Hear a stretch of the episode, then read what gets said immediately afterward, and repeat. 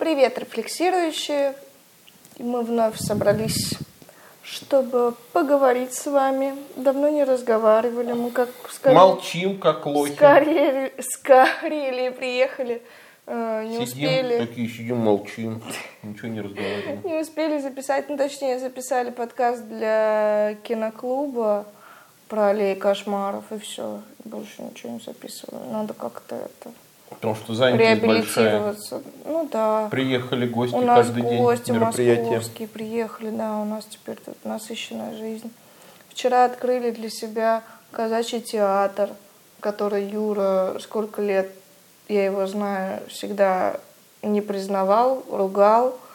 А тут спустя, получается, я в проекте почти 8 лет, благодаря нашему другу Саше Горькову, который приехал гостем, и отсутствию билетов на другие спектакли, мы открыли для себя театр. Теперь будем ходить. Разбили наше предубеждение. Так что есть приятные моменты в том, что когда ты о чем-то плохо думаешь, потом это опровергается. Ты думаешь, вау. Лучше сначала думать о чем-то плохо, а потом хорошо, чем наоборот. На гадалки не ходи. Некоторые вот... я не собираюсь. Вот, например, наш друг Саша Горьков, мы заметили за ним такую черту, что он смакует недостатки. Вот мы, например, с Юрой... мы как-то с Юрой больше сначала достоинства обсуждаем, или, по крайней мере, какие-то нейтральные вещи, если, например, спектакль посмотрели. И только в конце уже думаем, так, а что не так? А мы сходили на спектакль, и наш друг постоянно, актриса все-таки не доиграла, или наоборот переиграла, или потом спустя день. Знаете, я понял, что не так в этом спектакле. Экспозиция короткая и так далее. Ты думаешь, видимо, такой тоже формат необходим. Как говорит еще одна наша знакомая, копинг-стратегия такая. Да. Думать о мире хуже, чем... Лучше хуже, потом не больно разочаровываться. Как говорил Воланд у Булгакова, сидеть лучше низко, не так больно падать. Да. Ты сегодня решил это в духе, так говорил Заратустра, поработать. Да, так удобнее. А хотим мы... Всегда какую-нибудь хрень скажешь, говоришь, это не я, это вот Лев Толстой. Потом тебя подловят. Да, проверять не буду. Юрий Юрьевич! А вы говорили в подкасте. Я помню. Мы уже забываем, о чем мы болтаем в подкастах. Потом люди задают вопросы в комментариях. Я такая думаю, так, это к чему? Я забыла. Сегодня для наших слушателей открываем новое имя. Оно, может, конечно, для них не новое, а может и новое. Дмитрий Александрович Пригов. Русский поэт-постмодернист. И вот вам для начала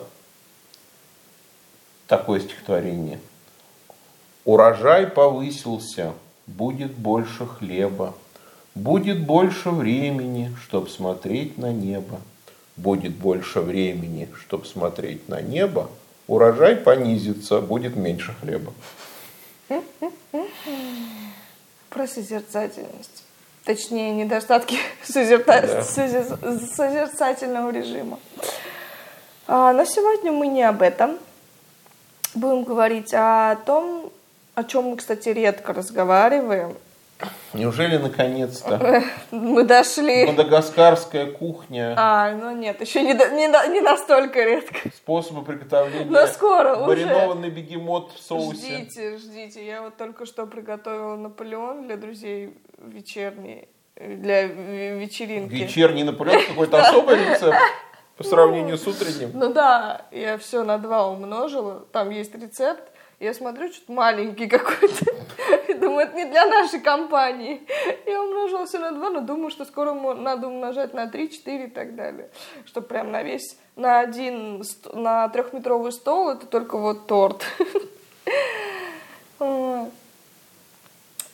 И мы, как философы, наверное, довольно редко говорим о чувствах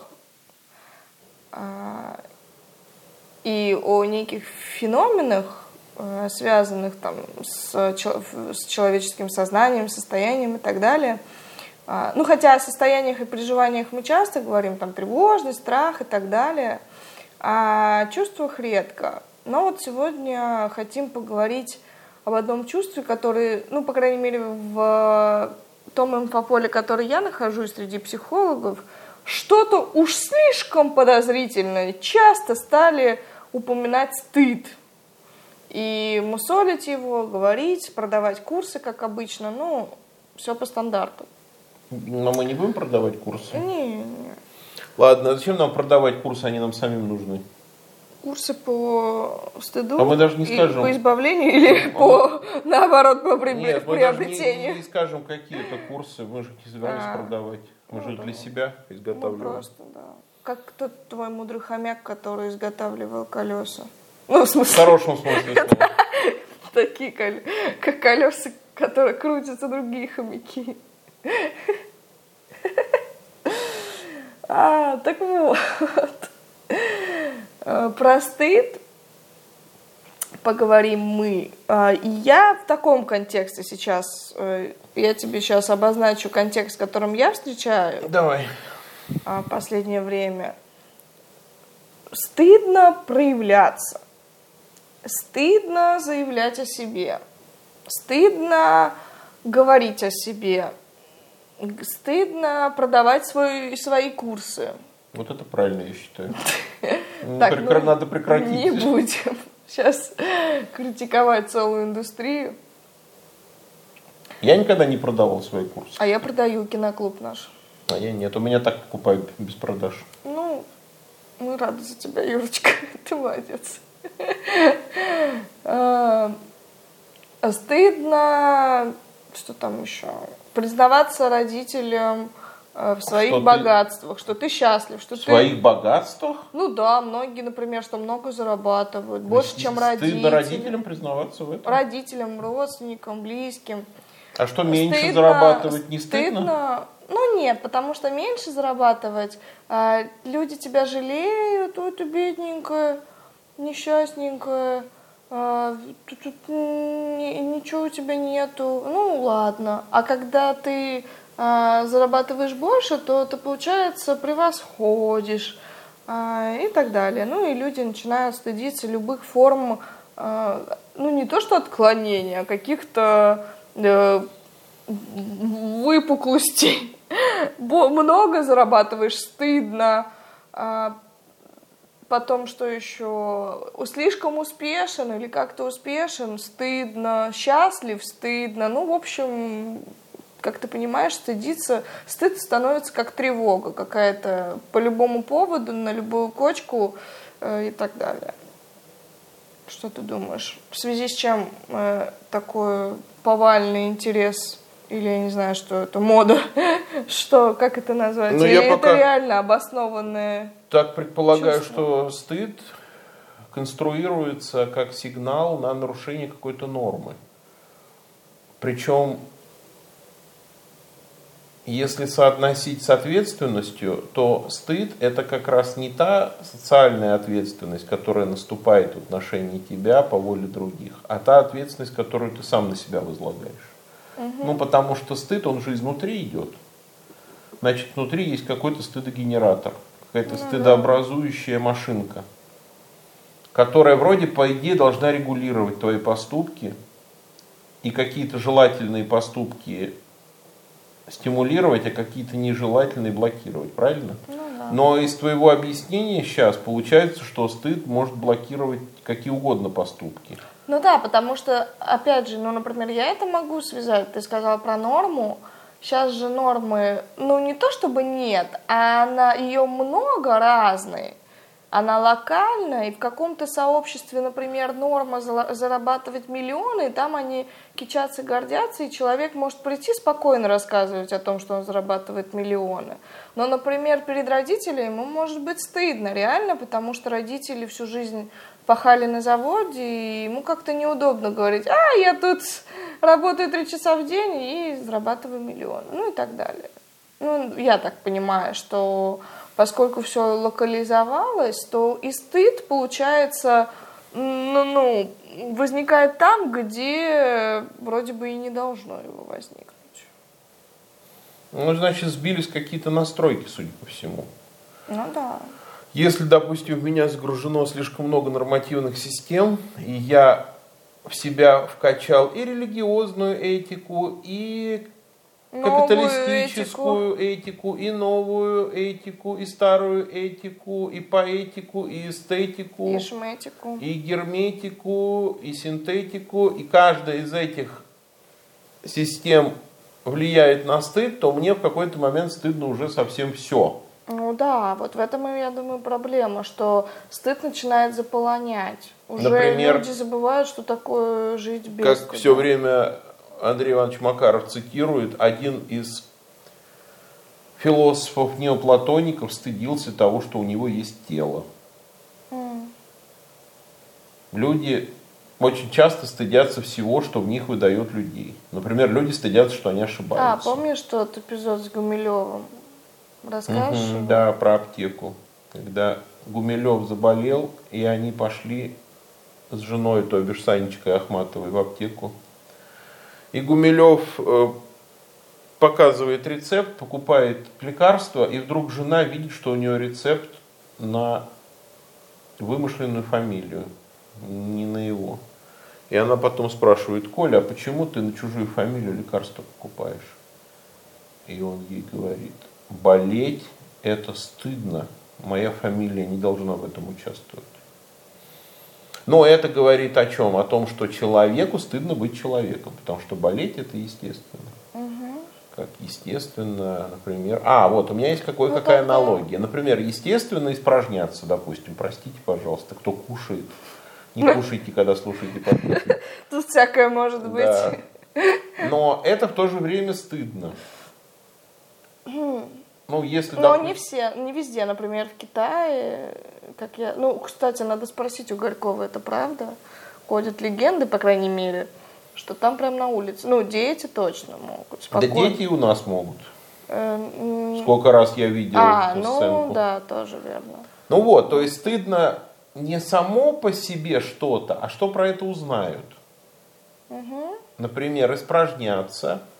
В принципе, это естественно. Но, с другой стороны, это табуировано не само действие, а демонстрация этого действия. Ну да, или различные интимные вещи. Значит, получается, тоже, что стыд – это какое-то снятие покрова. Точнее, да, реакция на снятие покрова. Когда становится очевидно то, что не должно быть очевидно. Но это я понимаю, например, связанное с...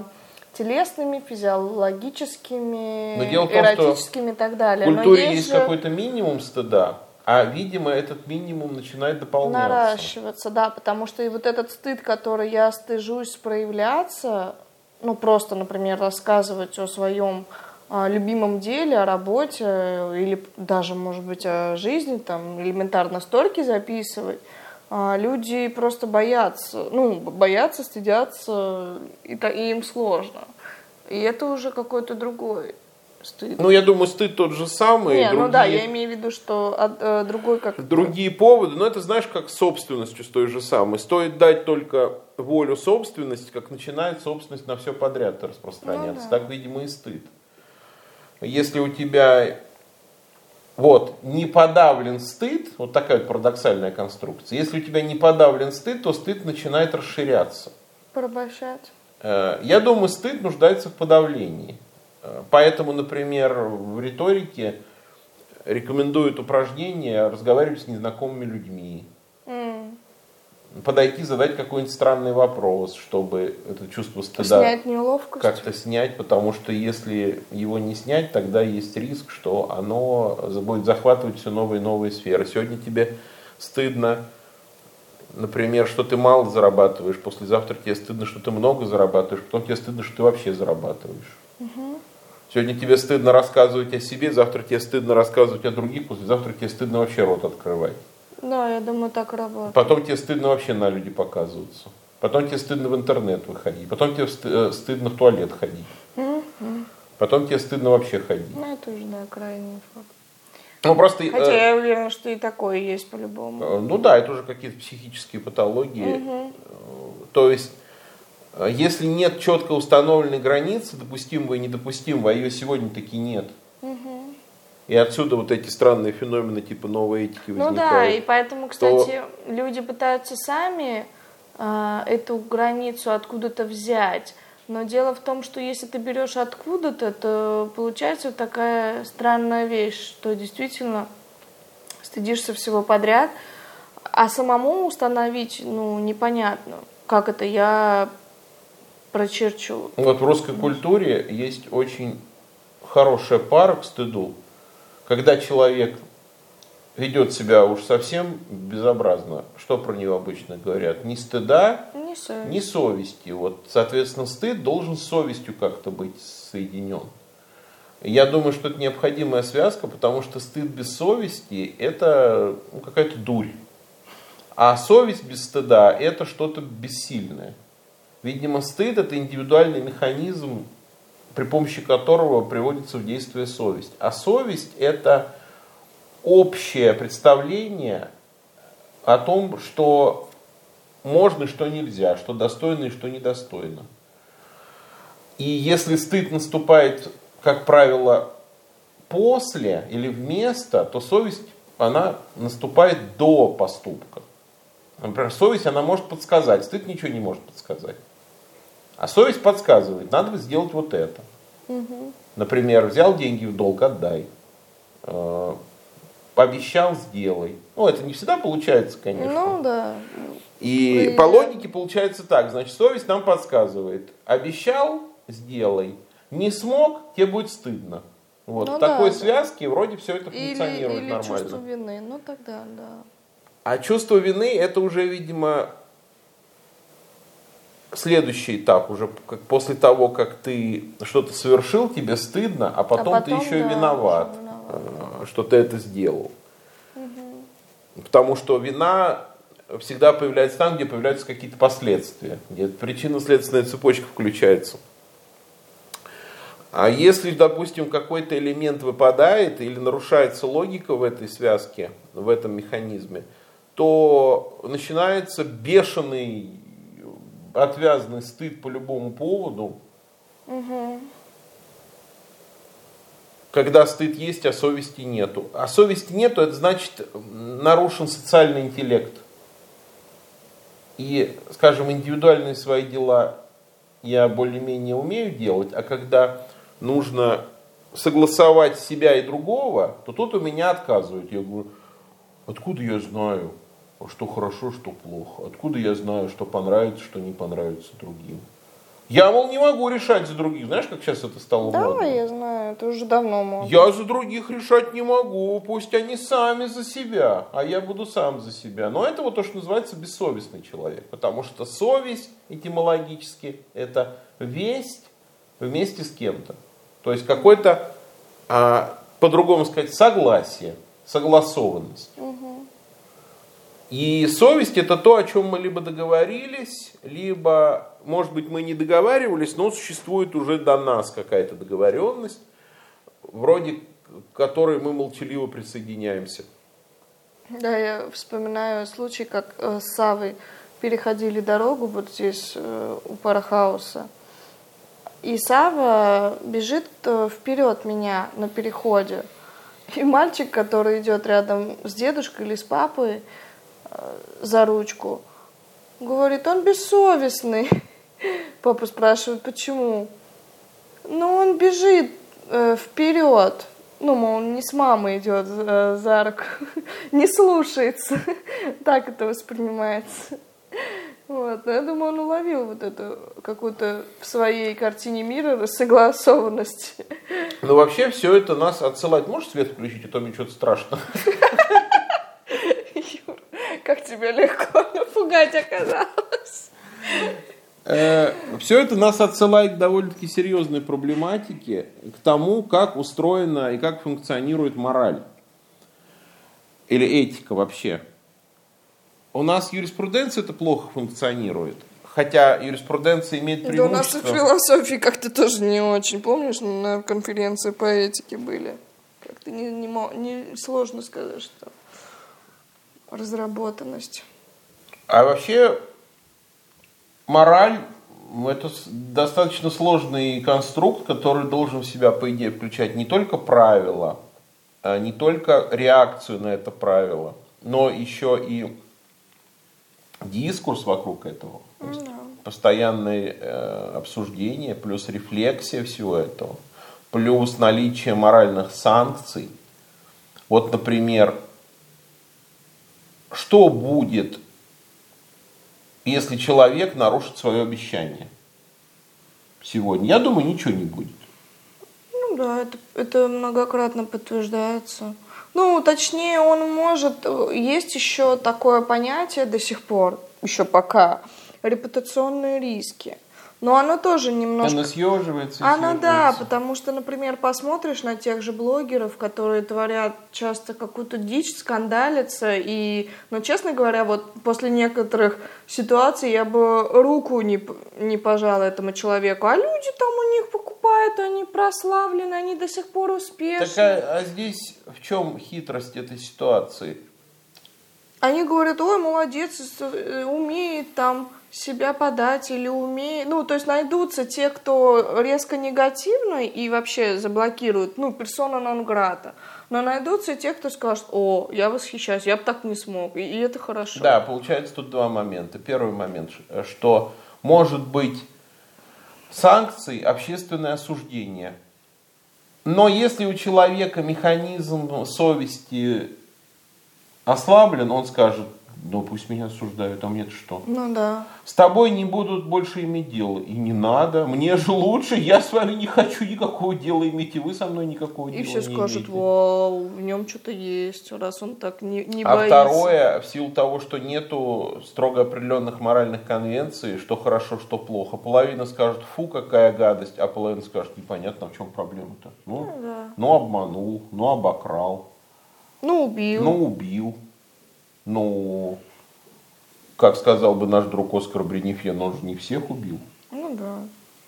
Он же не каждый день убивает. Он же убивает только по вторникам. А ему-то как тяжело. Он же убил не просто... Его мама травмировала. Ну, это как это скандальное интервью, помнишь, с маньяком Собчак? По сути, общество тогда раскололось. Было видно, что кто-то оправдывает, защищает. И получается, что все это, все то, что должно по логике в нормальной культуре быть... инфраструктуры морали, загоняется вовнутрь. На стыд ложится очень большая нагрузка. Угу. Казалось бы, парадокс. Вроде по логике, чем больше осуждения снаружи, тем больше должно быть его внутри. А получается наоборот. Получается, снаружи осуждения почти никакого нету, или есть какое-то очень странное, фрагментарное, выборочное, сдержанное, или никакого вовсе... А внутри нарастает это, как компенсация. Угу. Потому что интроверсия же в культуре сейчас рулит. И на поверхности просто много накипи, много всякой пены. Очень мало чего по смыслу. Соответственно, смыслы лежат под спудом, накапливаются...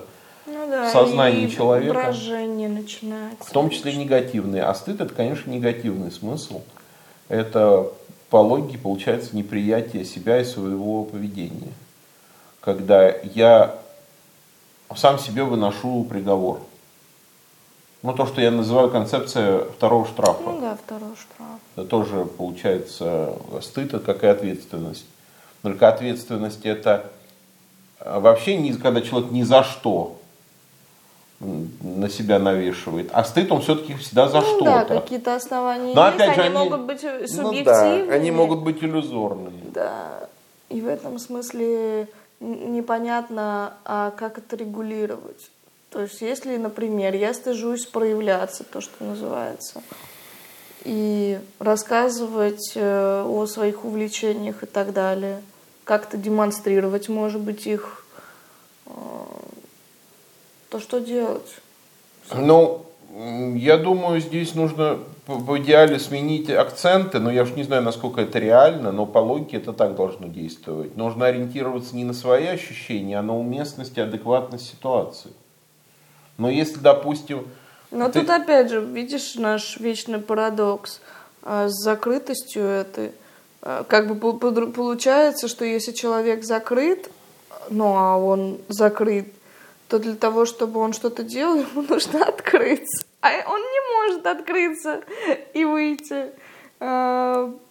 И думать, адекватна ли эта ситуация или нет. Но если в этой терминологии рассуждать, я думаю, все-таки открыться на вход легче, чем на выход. Поэтому, если у тебя уже есть хотя бы мысль о том, рассказывать или не рассказывать другим о себе, можно порекомендовать, прежде чем рассказывать или не рассказывать другим о себе, послушать других. Например, если идет конференция по этике, и ты встаешь и говоришь: а я люблю тортики печь, вот Наполеон недавно пекла, то на тебя посмотрят с некоторым сдержанным питерским удивлением, и даже какая-нибудь женщина улыбнется и скажет: я тоже. Но если, например, ты находишься на заседании клуба юных кондитеров, и уже все рассказали про свои достижения, ну, казалось бы, ну в чем проблема-то? Бери микрофон и говори. И даже не важно, что у тебя внутри, какие ощущения. Когда ты ориентируешься по внешним факторам, то внутренние ощущения, ну, они не то чтобы ослабевают, они могут даже усиливаться, но просто уже кроме них что-то другое появляется, на что можно опереться. Они уже не одиноки, эти ощущения. Ну да, я вот помню, когда я в школе была, и когда проходили, например, дискуссионные клубы различные, я думаю, что мне было знакомо чувство стыда гораздо чаще, чем это вообще сейчас. Ну сейчас вообще как-то рыжая, бесстыжая. А тогда что-то все-таки много. Я помню, например, берешь микрофон и вся в краску. Ну, заливаешься просто там. Это у вас так было принято? Краску давали? Да, красную. И нужно было залить себе краску. Я помню, я стою вся красная, сердце просто колотится и выпрыгивает. И ты думаешь, ну, какой-то вот это вот страх публичности, но я думаю, он еще и со стыдом, потому что... после бани у тебя, наверное. Аритмия или что там, когда наоборот. Лицо красное, пересидела в парилке просто. А, ну это внутренняя баня.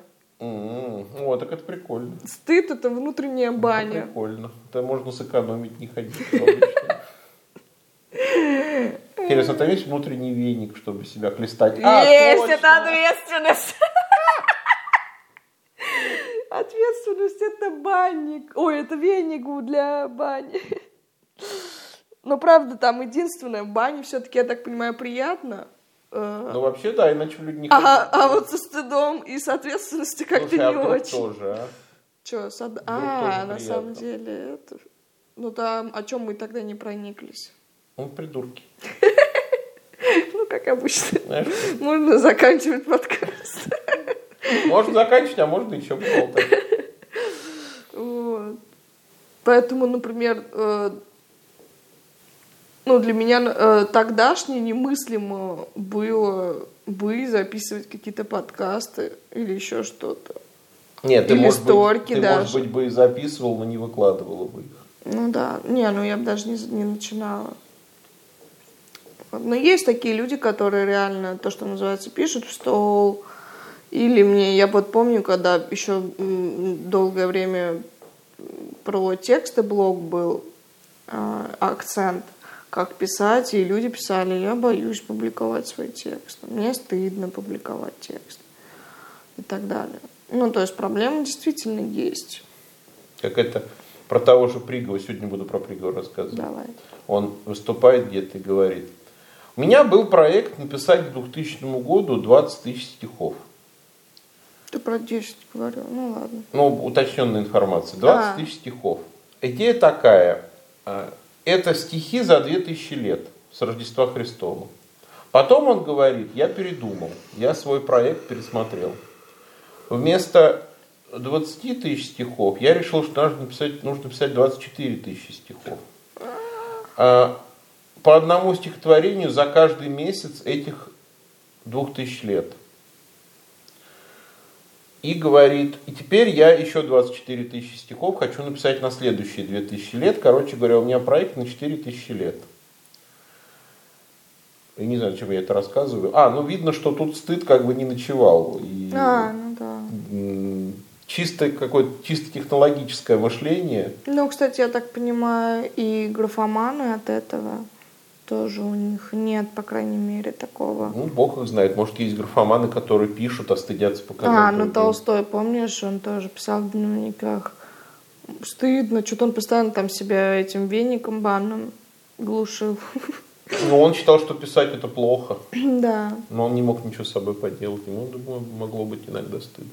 Ну да, там же была логика, что, я так понимаю, писательство — это гордыня, форма гордыни. Даже, это тоже, но самое главное, что оно не нужно людям.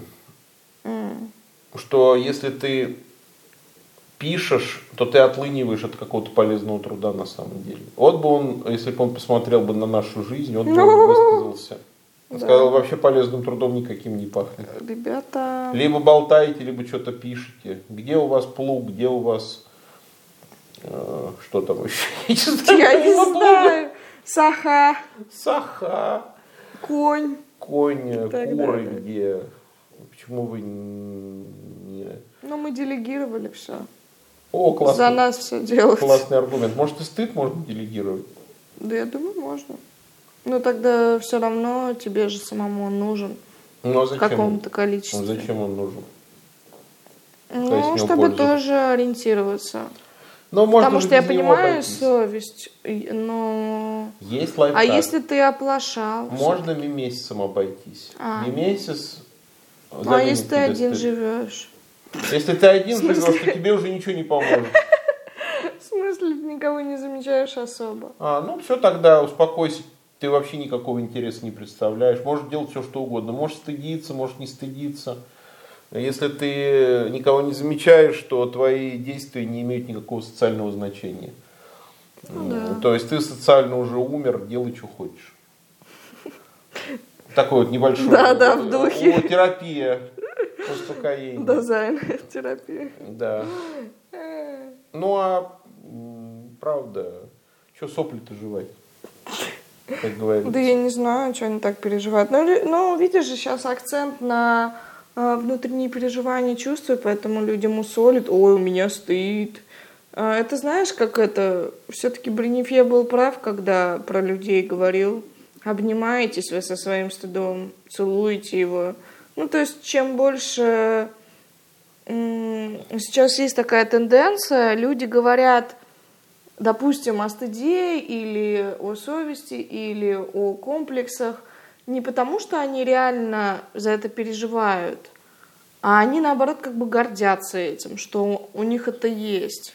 То, что мы сегодня за столом обсуждали. А у меня биполярочка, а у меня анорексия. И это уже преподносится не как проблема, а как, наоборот, повод хоть для какого-то события в жизни. Кстати, мы вчера были на спектакле «Чужой ребенок» по Шкваркину, да? Да, не самый известный автор. Элитный автор. Да. И там была такая сцена, одна из, главная героиня, точнее, Маня, она актриса по сюжету, и, значит, она разучивает в роль, которую, где она думает и говорит, произносит там о своем будущем ребенке, который должен родиться. Ее подслушала подруга и поняла так, что это по-серьезки. То есть это она не роль разучивала, а правда беременная. И, соответственно, молва по всему дому разошлась. Но что интересно было, героиня не стала ее отговаривать и говорить, да ты неправильно поняла, я роль учила, все хорошо, я не беременна. А она, наоборот, хихикала, не ей в лицо, как и зритель видит, что она лукавит и что она подыгрывает. Она хочет, чтобы о ней говорили как о беременной, потому что это хоть какое-то событие. И самое главное, она говорит, ой, как классно, столько всего для дневника будет написано, столько, 10 страниц для дневника.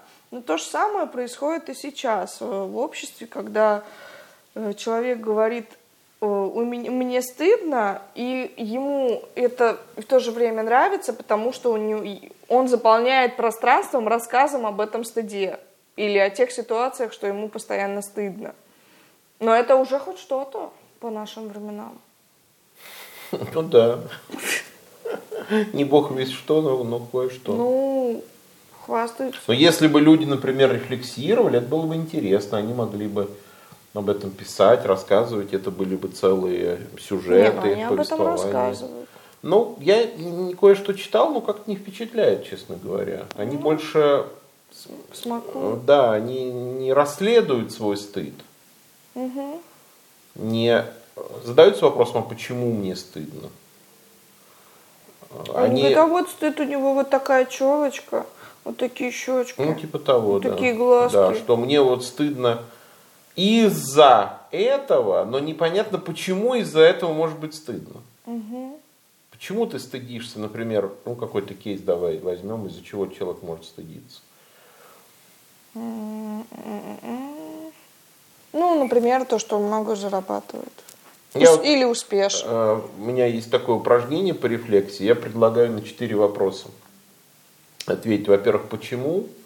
Во-вторых, к чему это ведет? В-третьих, в чем ошибка? И четвертое, каково свойство?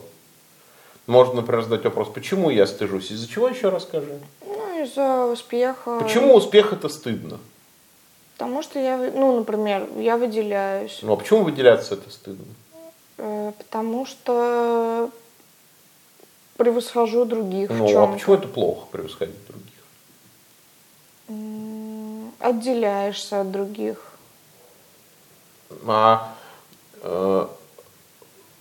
Когда ты не превосходишь других, а хуже других, то ты отделяешься от них или нет? Нет. Ну, а какая логика? Почему тот, кто выше, отделяется, тот, кто ниже, не отделяется? Кто больше отделяется, миллиардер или бомж? Я думаю, и тот вообще-то отделяются. Одинаково примерно. Не, я так понимаю, что есть какое-то, опять же, представление, что когда, допустим, я менее успешен, и типа как все. Я как средний статистический человек. Хорошо, а как все, не стыдно быть? Я так понимаю, нет. А почему? Потому что больше. Ты видишь, что люди живут, и тебе не нужно какие-то риски управлять какими-то рисками, которые есть у успешного или у бомжа. По логике рассуждая, риски есть у всех. И у бомжа, и у олигарха, и у человека среднего достатка. У бомжа риск, что его в полицию заберут. У олигарха, что упадут акции гороха на фондовой бирже, и он не сможет купить себе...